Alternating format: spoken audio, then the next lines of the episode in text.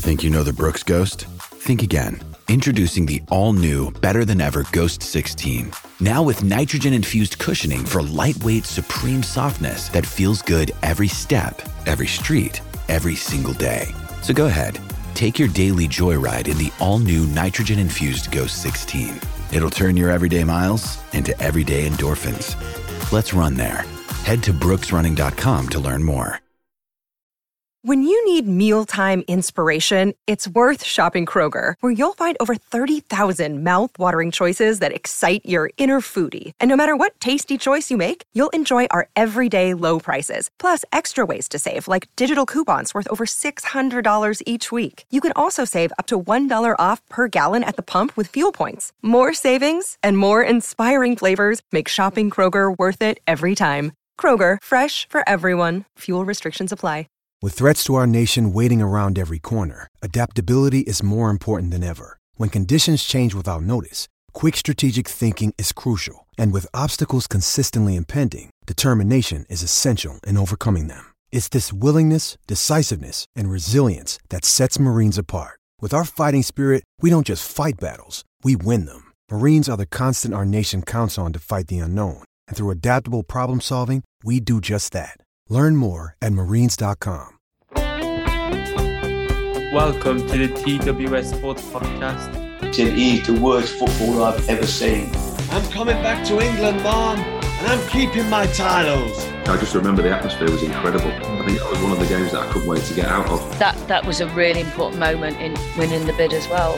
Yeah, it just puts you on the spot, like you just kind of done there with me. At least you joined in. I like it. Hello and welcome to the TWS Sports Podcast, the only podcast in the UK which is hosted by autistic students who interview some of the biggest names in sport. This podcast has been set up by Tettenhall Wood School, and our aim is to teach our students new skills through podcasting. Each week, we chat to famous sportsmen and women from around the world. We delve deep into their sporting careers, their highs and lows, and what makes them one of the best athletes in their sport. All of our students' hard work and dedication has paid off as we have recently won a Global Sports Podcast Award for the Best Equality and Social Sports Podcast. That's enough for me.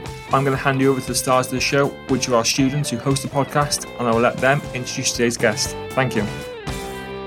Tettenhall Wood School is a school for autistic children and young adults, and we have set this podcast up to provide our pupils with a fantastic opportunity to develop a range of skills whilst interviewing top sportsmen and women from a variety of different sports.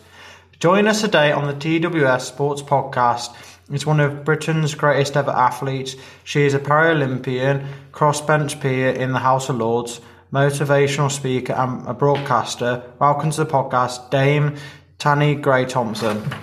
Thank you very much. Thank you for having me. Pleasure. Good to have you. We like to start our podcasts with some quick fire questions before we start talking about your career. Are you ready? Yes, I am ready. Um, who is the most famous person in your phone book? Uh oh gosh, the most famous person. So you like football, don't you? Yeah. Okay. Uh Luis Figo. Um oh who yeah, probably Luis Figo. is he is he famous enough? Yeah. Okay, cool. Uh, I've never heard of him, so maybe not that famous. Okay. Um Sorry. Marcus, uh Marcel Desailly? No, oh you oh you're the wrong age, aren't you? oh, that's really bad because you're you're young, aren't you? I know who they are, Tanni. They're, they're Okay. I need that's, to do more research. you know what? You've just made me feel like really old in a lovely way. But thank you. That, for, for people my age, they're quite famous. I say you don't look your age at all. Thank you very much. I that is such a lovely thing to say. Oh, I'm next. If you could trade lives with anyone for a day, who would it be and why? Oh, um, the Queen. But it would have to be on a state function where she gets to wear like loads of diamonds and a massive tiara. And because I've always wanted like a real tiara, not one from a shop that's two pound fifty, but but but one with like five hundred diamonds. Yeah. I'm a girl just like you, so I can get behind that. Diamonds, lot lot of diamonds. I would like. Yeah. Yeah. Sparkly. If if you could go back to one day in your life, what would it be? It would be. This is not very quick fire, is it? Um, for me, um, not it would really. be. It'd be a day in September, 1992, when I won uh, my first Paralympic gold medal, and I'd kind of just say to myself, enjoy it a bit more, because I was doing back-to-back racing, and it was amazing. But it was like, right, I've got another race tomorrow, so I don't think I enjoyed it as much at the time as um, I should have done. Um, I want to take you back to the very start. You were born with a condition called spina bifida. Can you explain to us what that is and how it affects your body? So um, spina bifida affects people in loads of different ways, but it's basically it's a problem with my spine. And um, uh, uh, when I was uh, born, uh, I had a it was kind of lump on my back, which was the size of an egg, and and that was my spinal cord was sticking out between the bones of um, my um, the vertebra. So um, for me, it means I'm paralyzed from the waist down. So it means I can't walk, uh, I can't feel my legs, which actually you just got to be quite careful of because I could cut or scratch my legs. Oh, and I wouldn't know anything about it. So for me, it means that I'm uh, I'm a wheelchair user.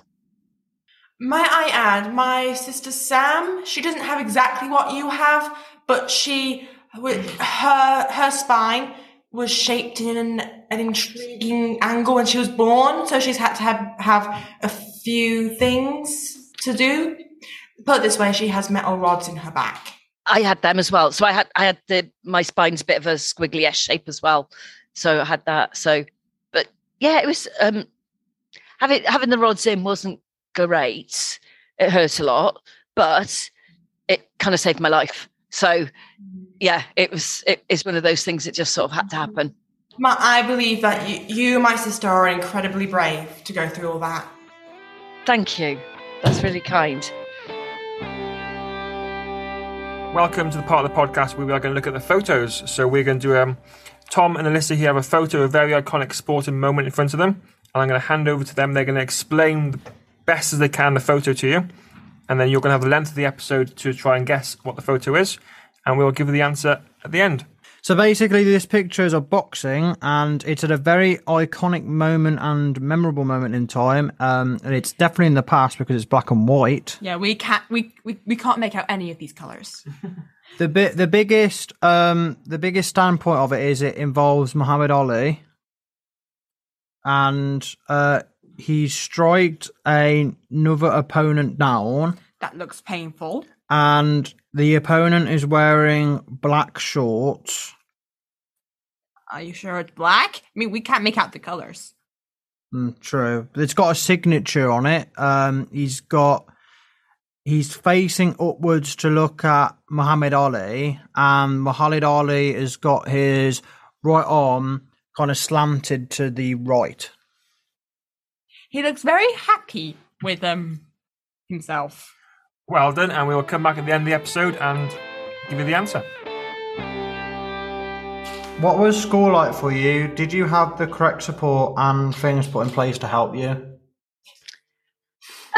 school was okay. I mean, I went to a local um, school uh, for primary school, and then for high school, I had to go to a school that was, um, oh, I don't know, about fifteen miles away um, from where I lived, because that was the only school in the area that would let wheelchair users in.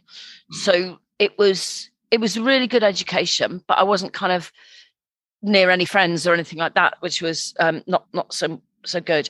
But it really it helped me. It was a great education. It got me to university. It helped me play sports.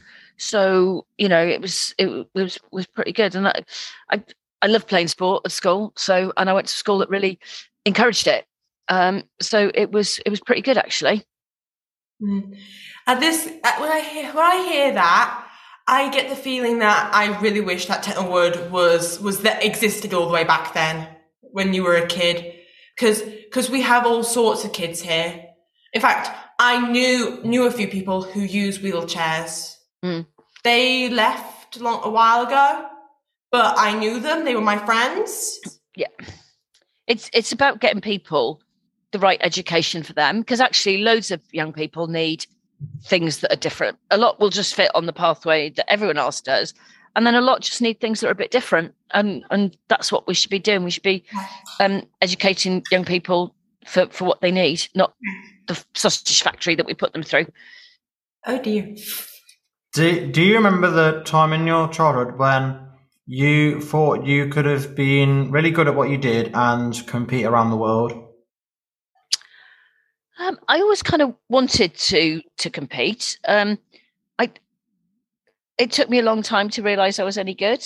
I mean, I wanted to be good, but um, I I I I was kind of quite a slow starter.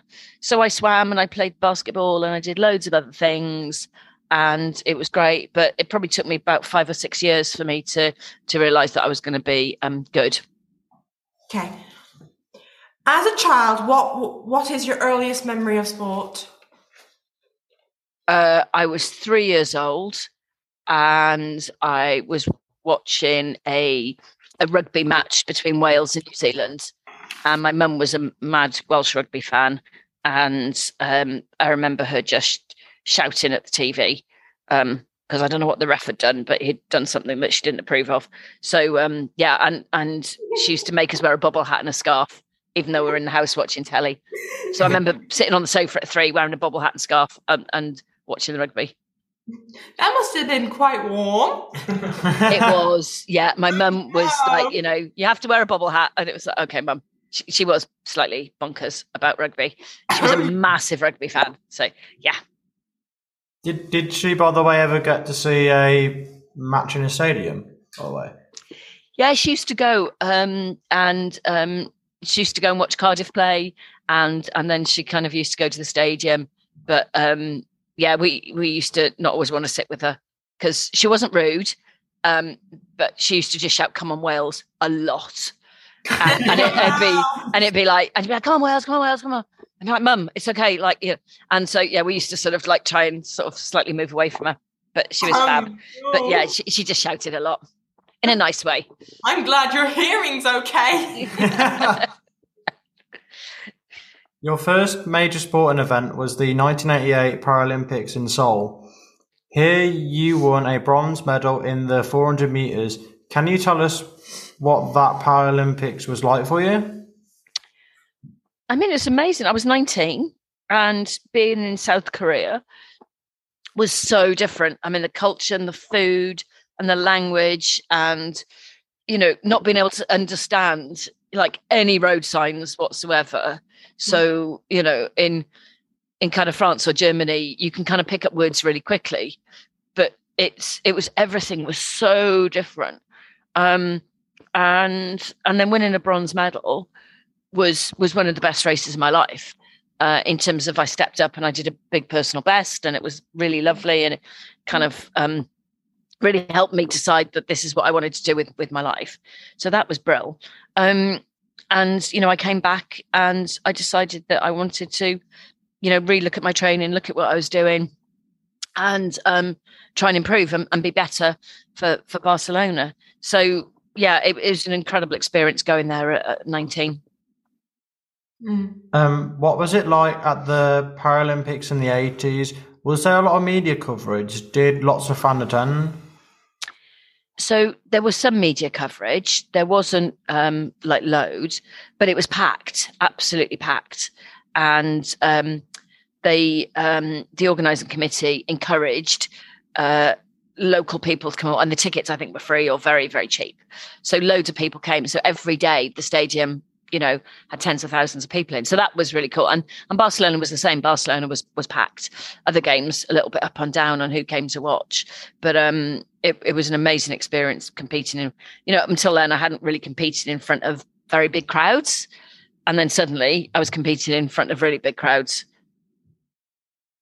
Um, in 1992, you won the London Marathon. What was that like? And did you prefer racing in sprints or marathons?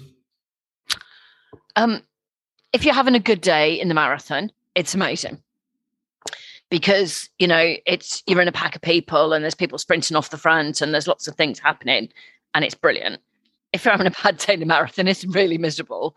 You know, uh, I remember doing the Boston Marathon one year and I got dropped early on and I was just stuck between two packs of women and you know, so I had 24 miles where I was just pushing on my own, and that that wasn't an awful lot of fun to be honest. Mm. So um, this, my favourite sprint event was the 400 meters because actually, even though it's one lap of the track, it's really technical. So you can you can run like a perfect race and you just time it so your last push that you can do, you know, breathing gets you across the finish line. If you mistime it and you hit that point 10 meters before the finish line, then you sort of crawl over the line. It's it's it's pretty miserable. So I, I love the the technicality of the 400 meters and getting it right and getting each segment of the race right. So yeah, it depends what you're having a good or a bad day at, to be honest. Okay. That same year, when you went to Barcelona. Yeah, Barcelona. To compete in the Paralympics. What are your memories of of this, and was it a very su- successful game for you? It was a successful game for me. So I won um, four golds and a silver, and I broke two world records, which is like really exciting. Um, it was amazing because so between the four years from Seoul to Barcelona, I changed my training. Um, I, I, was doing things in quite a different way. I sort of changed um, uh, coaches, and um, it, it, kind of. I also I graduated from university in '91, so I had a year where I could do a lot more traveling um, and and spend some time away training.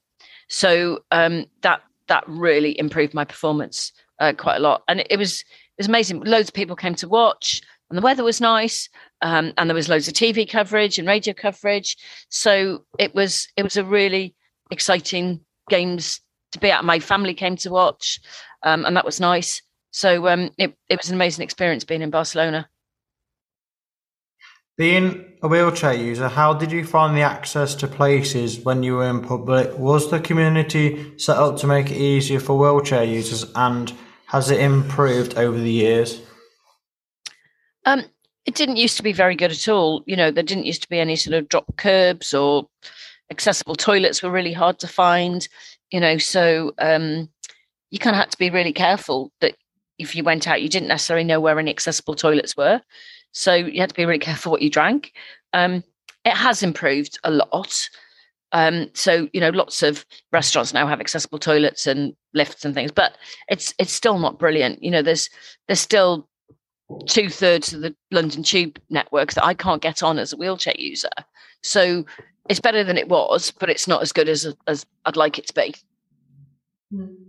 Four years later, you went to USA to take part in the Atlanta Paralympics. We heard in an interview you had done that you said it wasn't the best Paralympics. Why was that? Um, so they didn't really um, understand sort of the Paralympic movement.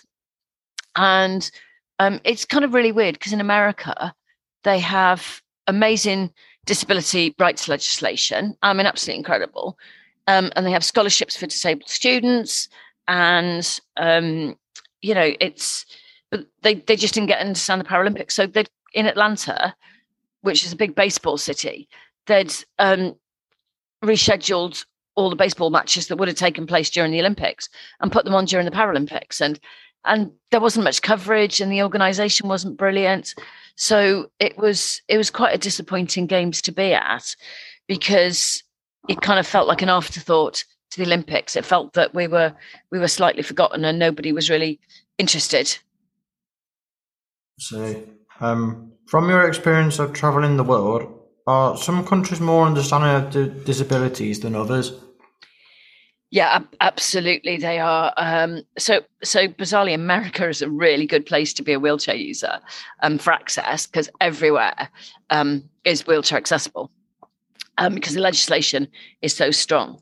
Um, I mean, I've been very lucky. I've got to travel all over the world. So, you know, China, which I went to, wasn't brilliant for access, but people were really happy to kind of help. So I remember, um, you know, needing to go somewhere, and there are quite a few like little steps up and down, and I was trying to figure out if there was another way around, and just some some local young men just sort of pointed and said, "Do you want to go there?" And I was like, "Yeah," and they just picked up my chair and carried me. So, you know, I'd rather do it myself, but it was it was really interesting that they were so willing to help um, and and to make my life sort of a, a little bit easier. So um, yeah, it's very different every country you go to. You never quite know what to expect when when you're going somewhere else. Um, four years later, um, you made it to another Paralympics, and this time it was Sydney uh, to 2000. That was another great game for you. Yeah, Sydney was was really good, and um, you know, again, I, I you've got to kind of recreate yourself as an athlete every four years because you can't just keep doing the same thing all the time because you don't improve.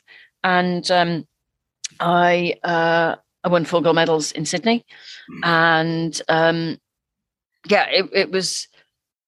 Yeah, I, I think at that point as well, you kind of you're getting older, and I think even at that point, I realised that if I could do another games, Athens would be my last one um, because of, of, how old I was. So um, yeah, and, and Sydney was great, and they did a really good job on the Paralympics, and the weather was actually the weather was a bit mixed, to be honest. I remember my 400 meters, it tipping down with rain, and that was really miserable. It's always miserable racing a 400 meters in the rain, um, but um, they they got the, the, Paralympics, and you know their their athletes, uh, you know, got a lot of media coverage and a lot of support, which was really nice to see. Um, I apologize for this question because I'm not so sure you'll be 100% comfortable with it. Have you ever faced any discrimination? If so, how would you how do you overcome that and what advice would you give to other wheelchair users who may face it? I mean, I've experienced loads of discrimination and um, from being little, you know, when I was very young and people pulling their kids out of my way saying, don't get too close to her, you might catch it whatever it is, a, you know, I was like, okay. Um, my, my parents were amazing at explaining to me that there are just some mean people out in the world who don't understand that I'm different. And, and they helped me, me deal with that um, pretty well. So what I still get, which I sort of find not funny is the wrong word, but I get um, people like you, and they kind of point their finger at my wheelchair. It's like, oh, you can't do that. Why? oh, it's not safe. Well, getting on a bus, or you know, and and people have a some people have a view of what being a wheelchair user like. So I've I've had someone say to me, "Oh, your your life must be really sad." I was like, "No, it's it's not. It's not." So um, I think you know, age and I mean, traveling sport teaches you to be quite thick-skinned about some of these things, and um, whenever anyone says to me, "Oh, like people like you can't do that," my response is, "What do you mean, Welsh people?" And then, oh, or and went, "Oh, sorry, did you mean because I'm a wheelchair user that I can't do that?" And you decide. So I try not to be stroppy and rude. I do. I mean, I mean, occasionally it it does come out a little bit, but but if somebody tells me, you know, oh well, people. I've, I've also had people say to me, people like you shouldn't have been allowed to have children because I've got a daughter. And it's like, what, what, what do you mean by that? So yeah, I, I try to kind of be polite and try to explain to people. But it, to be honest, it's not always easy because there are some some strange people in the world. Probably what I get a bit more of is, you know, because I used to be an athlete and people recognize me, which is lovely. Or if I've done something on TV, I'll get.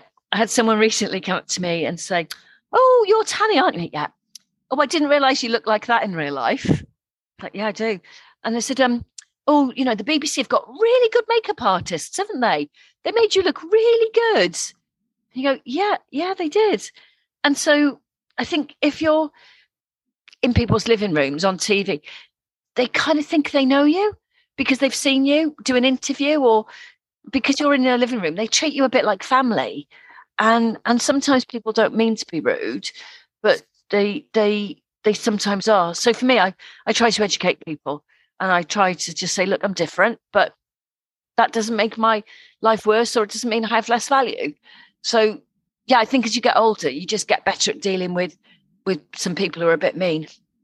Yes, I 100% understand that. I went sometime last year, I went through something horrible. There are some very strange people in this world. And actually, you know, it's um you just need to understand that people are different everyone's different and we just need to to recognize that a bit more yes but it was horrible so i can't i half understand i can't 100% understand what you went through but i can understand you in a way yeah yeah i'm, I'm sorry about what you went through it's I it's really hard. as well. Yeah, I'm the same.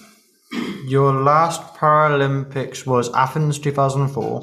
What was that games like for you? And had you seen much progression in the Paralympic Games for your first one in 1988 to your last one in 2004? yeah, I mean, I knew it was going to be my last game, so you kind of try and make the most of it, really, because I knew my sports career was coming to an end, and um, uh, yeah, it, there was a lot of progression in the movement in terms of, you know, more athletes being known to the British public and more media coverage, um, and so it, it was a really exciting time to be involved in in Paralympic sport um, you know, and the London Marathon got a lot more coverage, you know, and things like that. So I, I kind of wasn't sad when my my career finished because I'd loved what I'd, I'd done. I had a great time doing it, and I, um, uh, you know, you can only compete in elite sport for so long. And then you have to go and do something else. So I, I was kind of really excited about the future and other things that I was going to be able to do. Here at the Amethyst Academies Trust, we are incredibly ambitious for our schools and our pupils, and we believe that there is no ceiling on what can be achieved by anyone. Working in partnership with Penn Hall School and Tettenhall Wood School, we are proposing to refurbish the beautiful Penn Hall Mansion, a Grade 2 star listed building in Wolverhampton, into an exciting and professional specialist vocational college for young people aged 14 to 19 with special educational needs and disabilities. Changing the face of employability for young people with SEND, the college will offer specialist career pathways and in house vocational learning experiences for students that will be open to the public. Students will be able to develop their skills, knowledge, and flourish in confidence across a wide range of audiences. We need to raise £400,000 to refurbish the mansion and provide accessible and stimulating learning and working spaces for students and the community. We are relying on public donations, business relationships, and support, no matter how big or small, to make this college a reality for our students. Donate today. Go to www.sedgwick.aatrust.co.uk. Sedgwick College. Discover bright futures. You, ended your career with 11 golds, 4 silvers, 1 bronze medal at the Paralympic Games.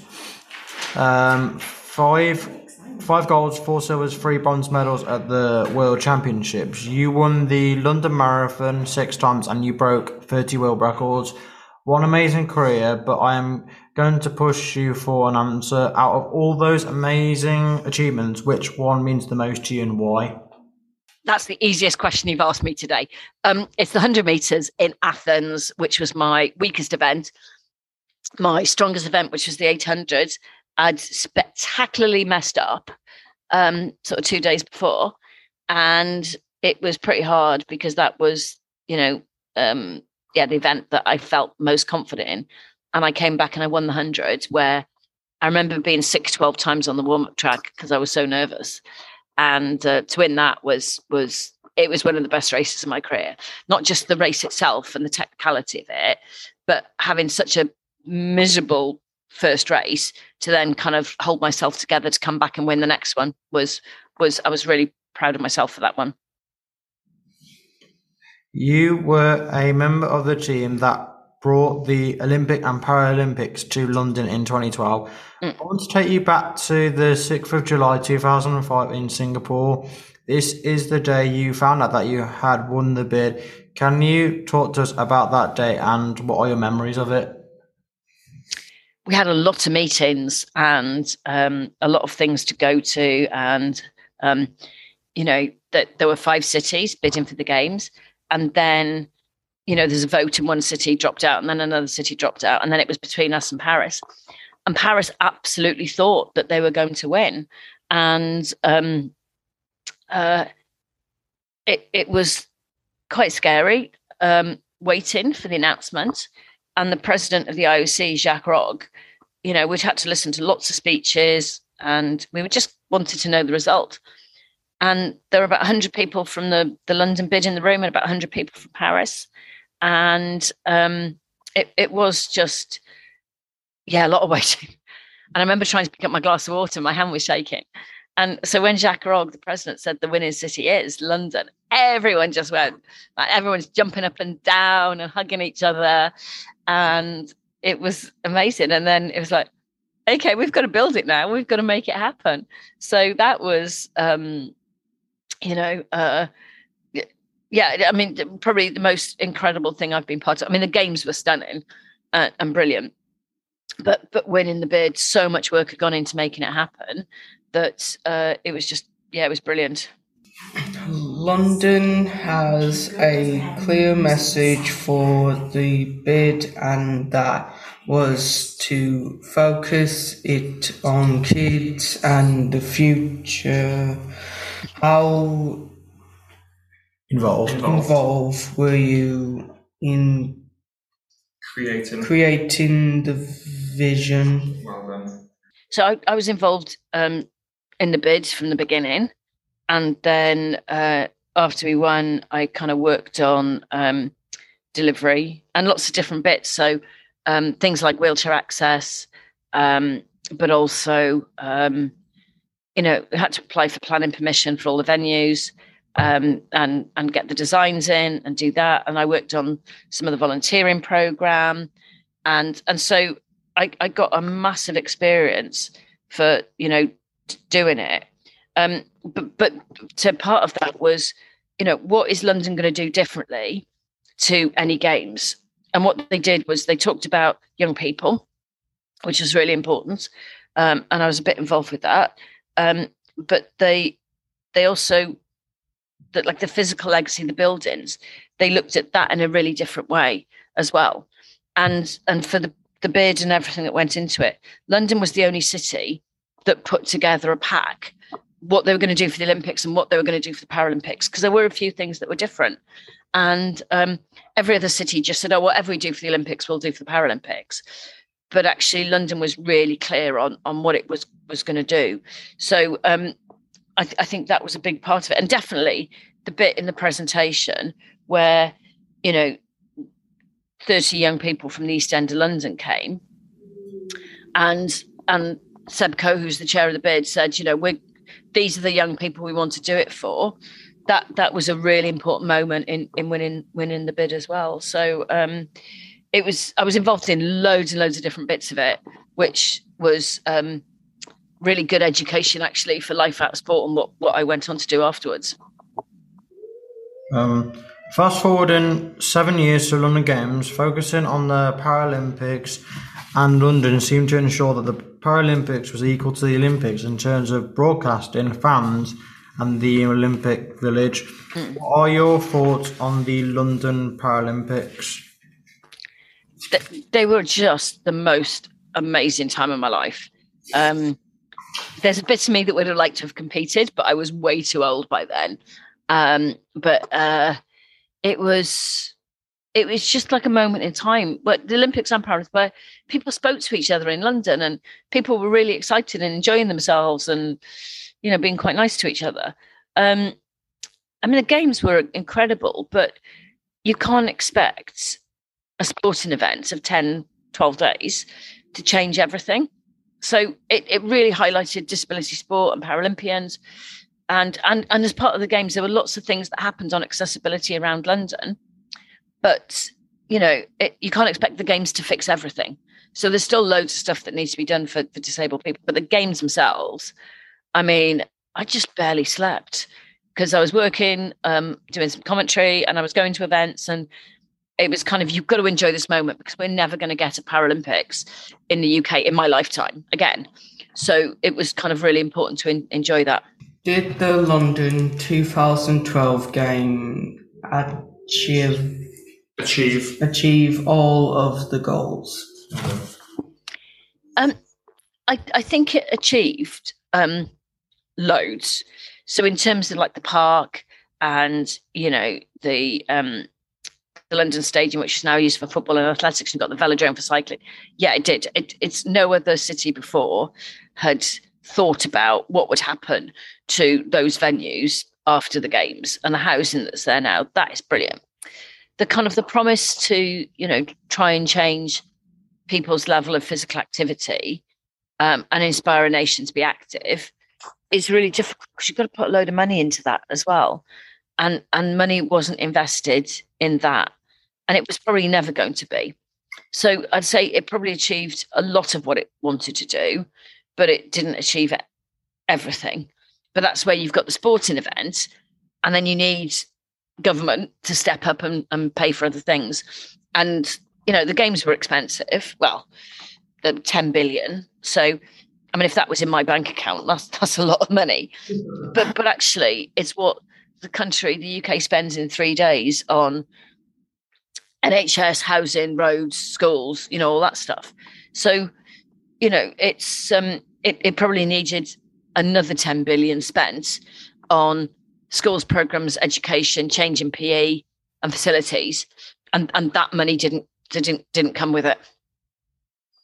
Um, you became a dame in 2005 and you received the honour from the Queen. What was that like and did you talk to the Queen?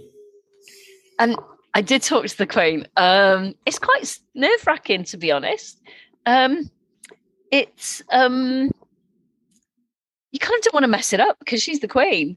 So um, yeah, get going to Buckingham Palace um, and um, you know making sure you're wearing the right stuff and all that. Yeah, it's, it's a bit scary. There is one bit um, that I, I after Sydney we had there was a reception at Buckingham Palace for all the Olympians and Paralympians, and my picture was in the paper the next day. Uh, and on a couple of newspapers, it was like front page, and it was like, "This is really exciting." Um, and I was wearing this like really smart suit, but I was also wearing a pair of purple Doc Martens boots. And my mum went really mad with me, and she's like, "I can't believe you went to meet the Queen and you were wearing Doc Martens." And um, she was like, "What's the Queen going to think of me?" "I'm sure the Queen's not thinking of you, mum." And that was the wrong thing to say to my mum as well. But um, yeah, there's um, she she was like, "The Queen's going to be so." She wanted me to write to the Queen to apologise for me wearing Doc Martens to go and visit the Queen. It was like, okay, I didn't. Um, and um, yeah, there's sort of funny moments like that. But yeah, it's really exciting meeting her, and she's lovely and kind, and asks loads of questions. And um, yeah, it's it goes really quickly, and then you can't really remember what she said, which is all a bit weird. In 2010, you became Baroness Grey Thompson, and now work in the House of Lords. How did that happen? And is it a role you enjoy? Um, I love it. I mean, it's hard, and um, uh, it's we work long hours. We work in an amazing building. I don't know if you can see all the wood paneling behind me. I mean, this is my office. It's it's beautiful. A bit untidy behind me as well, but we won't talk about that. Um, I, I do love it, but um, the bit I don't love is we've got a lot of mice in the building. Oh dear. And I'm not very keen on mice, and sometimes you see them kind of scuttling down the corridors and things like that. But after a bit, you kind of get used to them. But no, I, I do love it because it's a chance to change things. It's a chance to, you know, I work on education and I work on disability rights. Um, and um, yeah, it's, it's, it, it's a good place to be. And people here are really lovely. We just want to know because we're curious. Are you in the House of Lords right now? Yes, I am. So this is my office. I don't. Um, hang on. I don't think I can turn my computer around. Let me. St- so, oh, hang on. I've just switched my screen off. So that's good. oh no! hang on. You're going to come back. Yeah, you're back. That's good. can you see me? No, we can't. Hang on.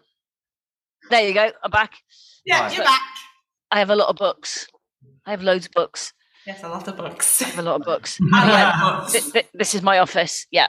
I now have to move my screen back from where I've moved it. Right, there we go. Okay.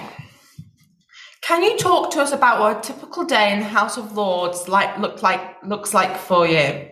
Um, there is no like average day.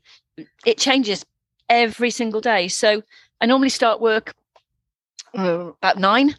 Um, actually, my first meeting today was eight thirty, and then I've got a whole bunch of meetings, and I'm chairing a meeting this afternoon, and then I've got a meeting outside, and then I come back. So I'll finish tonight about ten o'clock. So we do we do work long long hours. Um, but it varies. Like every day is different, different meetings, different things I'm working on. Um, sometimes it's a bit chaotic. Yesterday was really chaotic. I just went from one meeting to the next all day. Um, so yeah, there's not not a typical day, but um, that's what makes it really fun and exciting as well. That you you can't get bored here because there's always so much going on. What are you doing in the House of Lords to make sport more exclusive for all? Inclusive, not exclusive, inclusive. um, so um, I I do a lot on um, trying to get people to be physically active, to kind of move around more and to to do stuff. Um, we we have lots of debates and discussions, and um, there's there's different you know ways that we can encourage the government to think about what they do. Um, and uh, I work in something called duty care. So this is about protecting like athletes. You know, when when young people join sort of sports programs, they want to be an elite athlete. Um, I do a lot of work on trying to kind of help um, sort of support them, protect them, and um, also get them to think about life outside sport. You know, if you get to be an elite athlete, your career is not that long. You know, in you know, you you you probably finished by your mid thirties, so you've got to find something else to do. So so I do a lot around trying to encourage people to think about their life outside sport as well. Um, so I basically spend a lot of time talking about sport, which is great because I love it. um, a few months ago, we spoke to Paralympian Jade Hall, who I believe you train. She said something very interesting, and it was that the Paralympics has more power than the Olympics does, as it has more power to change perception. Would you agree with this?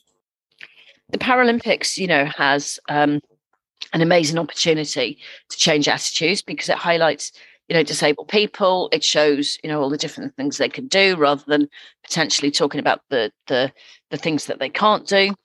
Um, and and i think it is is really powerful. Um, you know the paralympics has so it's two two parts to it. There's the elite sport but then there's also like highlighting disabled people where um, I don't think the Olympics is is the same in terms of, of that. So um, the, the Paralympics has a, a massive responsibility to to to put something back and to help disabled people around the world. Um, we have a question here from a listener called Lucy. She is 19 years old and has spina bifida, and she wants to ask you a question. Her question is With your disability, were you worried about having a baby? I want to become a mum, but I am nervous about it due to my disability. Um, so I, I went to see um, my doctors and I talked about it and I talked about, um, I mean, the, how, how you actually give birth because, um, uh, you know, my, my doctors were amazing actually at going through, you know, some of the positives, some of the challenges, and they they they were absolutely brilliant. So um, I, I I don't think you know there's there's nothing kind of to be nervous of. It's actually just go and talk to people and go and talk. Like I'm not an expert in in having babies. I've only had one, so I, I went and spoke to a doctor who delivered probably thousands of babies because that's his job and that's what he's trained for. So that's yeah, go, go and go and speak to someone who's an expert. And I found someone who knew about spina bifida and who who you know knew what they were talking about and then then it was good but i do have to say becoming a mum is the hardest thing i have ever done in my life. Um, it's it's it's really hard work, mostly because my daughter didn't sleep until she was two. So uh, you know, it's amazing, and she's incredible, and she's twenty now, and she's just fab. But but it is um, hard work. Um, each week on the podcast, we ask our guests to question for another guest on the podcast. However, the person does not know who they are asking the question to. This week's question comes from former Wolves footballer Matt Murray, who asked, "When when you were taking part in a sport, how important was routine for you?" Oh, good question. A routine's really important because when you're training, you know, you've got to, it's not just about the training session you do, you've got to have enough rest before you do your next one. And you've got to eat right and, you know, you've got to sleep right. And so routine is really, really important in terms of how you slot everything in. Um, and to be honest, training is a bit boring, to be honest. Um, but competing is amazing. So you've you've just got to get the stuff done, and you can't skimp and you can't avoid it. You've just got to get the training sessions done and, and in. And I, I say to young athletes, like pennies in the bank, every training session is a penny in the bank. And then when you're in a race, that's when you you you you kind of need to draw on all those things. So um yeah, it's routine is really, really important because you're obviously training six days a week, 50 weeks of the year. And um, you know, you you you you've got to make it count because you can't go back. You know, a week before a major games, you can't do all the training sessions that you missed. You just can't do that. Right. Um, Tanni, could you think of a question that we can ask our next next guest, please? However, we are not going to tell you who the guest is. The question can be anything at all. So my question is, if you hadn't have done the sport that you did, what would your next favorite sport have been? So the reason I asked that is that I always wanted to play basketball and I was rubbish at it. And I um, uh, I, I, started doing wheelchair racing and I became good at it. I, I, would still love to be really good at basketball and I'm not. So I'm really interested in what is the the person's kind of sport they'd love to have done, but they weren't very good at. Thank you for that question. Welcome back to the part of the podcast where we look at the photos. The answer was the boxing photos is Muhammad Ali and Sonny Liston on May 25th, 1965. Ali fought Liston for the second time. Muhammad Ali knocked Sonny Liston out in the first round. I would just like to say a big thank you again to everyone who listens to our podcast. We really appreciate it. Please continue to leave reviews and um, pass our podcast on to your friends and family. Thank you so much for taking the time to chat with us today, Tanni. We really enjoyed speaking with you, and it means so much to us as a school to be to be able to have the opportunity to speak with you. Thank you. Brilliant. Thank you so much. It's been uh, really enjoyable. I've loved it. Thank you very much. So, Alyssa, how how did you feel talking to the Baroness Tanni Grey Thompson? It was fun, but it was terrifying at the same time. I, I was interviewing a baroness. That doesn't happen every day. It it was amazing. My first ever podcast, and I interviewed, and I got to interview her. She's amazing. She and I thoroughly understand why she was made a baroness. Thoroughly understand. She's amazing. Yeah. Um, I enjoyed everything about this episode because I also got to learn about um, spina bifida, and um, I also got to learn about more about um, um, not only the Paralympics but also like um, the pros and cons to like the life being um, disabled, and I also like the fact that um, society has also been um, more aware of it now. So there's also more help in society, which is great, and um, I enjoyed everything about this episode. Mm-hmm. So. Thank, Thank you, everyone, for, listening. Thank you for listening, everyone. Make sure to follow our social medias Twitter, Instagram, TikTok, etc. Thank you.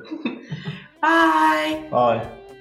The TWS Sports Podcast combines autism and sport. This unique podcast is hosted by children with autism, and each week they interview famous sportsmen and women from around the world. The TWS Sports Podcast takes you deep into the sports star's career, their highs and lows, what happens away from the field of play, and so much more. This podcast is available on Apple Podcasts, Spotify, and all other podcast apps. The TWS Sports Podcast, where autism and sports combine.